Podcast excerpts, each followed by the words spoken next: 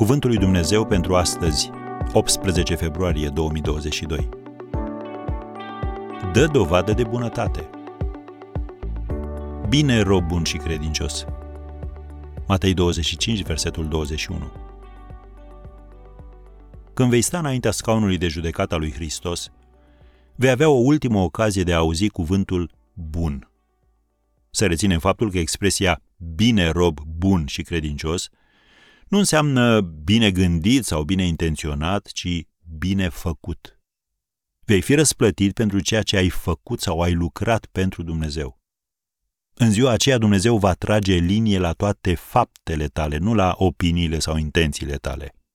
Bunătatea ar trebui să fie ultimul lucru la care să te gândești când mergi seara la culcare și primul lucru care să-ți vină în minte dimineața când te trezești.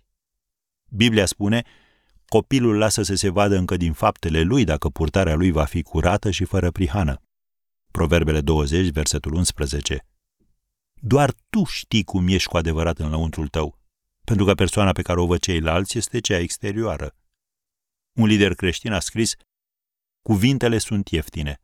Oricât de mult ai pretinde tu că ești o persoană bună, singura unitate de măsură o reprezintă faptele tale. Poate crezi că din cauza că ești bun nu faci prea mult bine, dar nu subestima niciodată puterea unei persoane de a exercita o influență uriașă prin simplul fapt că face ce este bine la locul potrivit și la timpul potrivit. Am încheiat citatul. Maica Tereza s-a dat mereu la o parte din lumina reflectoarelor. Ea s-a considerat o slujitoare și nu o vedetă. Cea mai mare dorință a ei a fost nu să fie faimoasă, ci să fie credincioasă. Prin urmare, a ajuns să atingă viețile mulțimilor, chiar dacă singurul ei gând a fost să ajute persoanele aflate în suferință.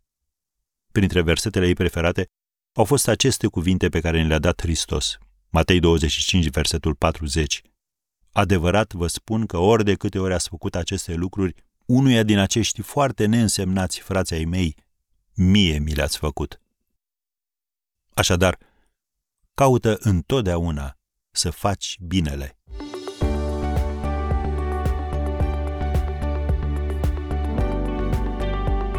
Ați ascultat Cuvântul lui Dumnezeu pentru astăzi, rubrica realizată în colaborare cu Fundația SER România.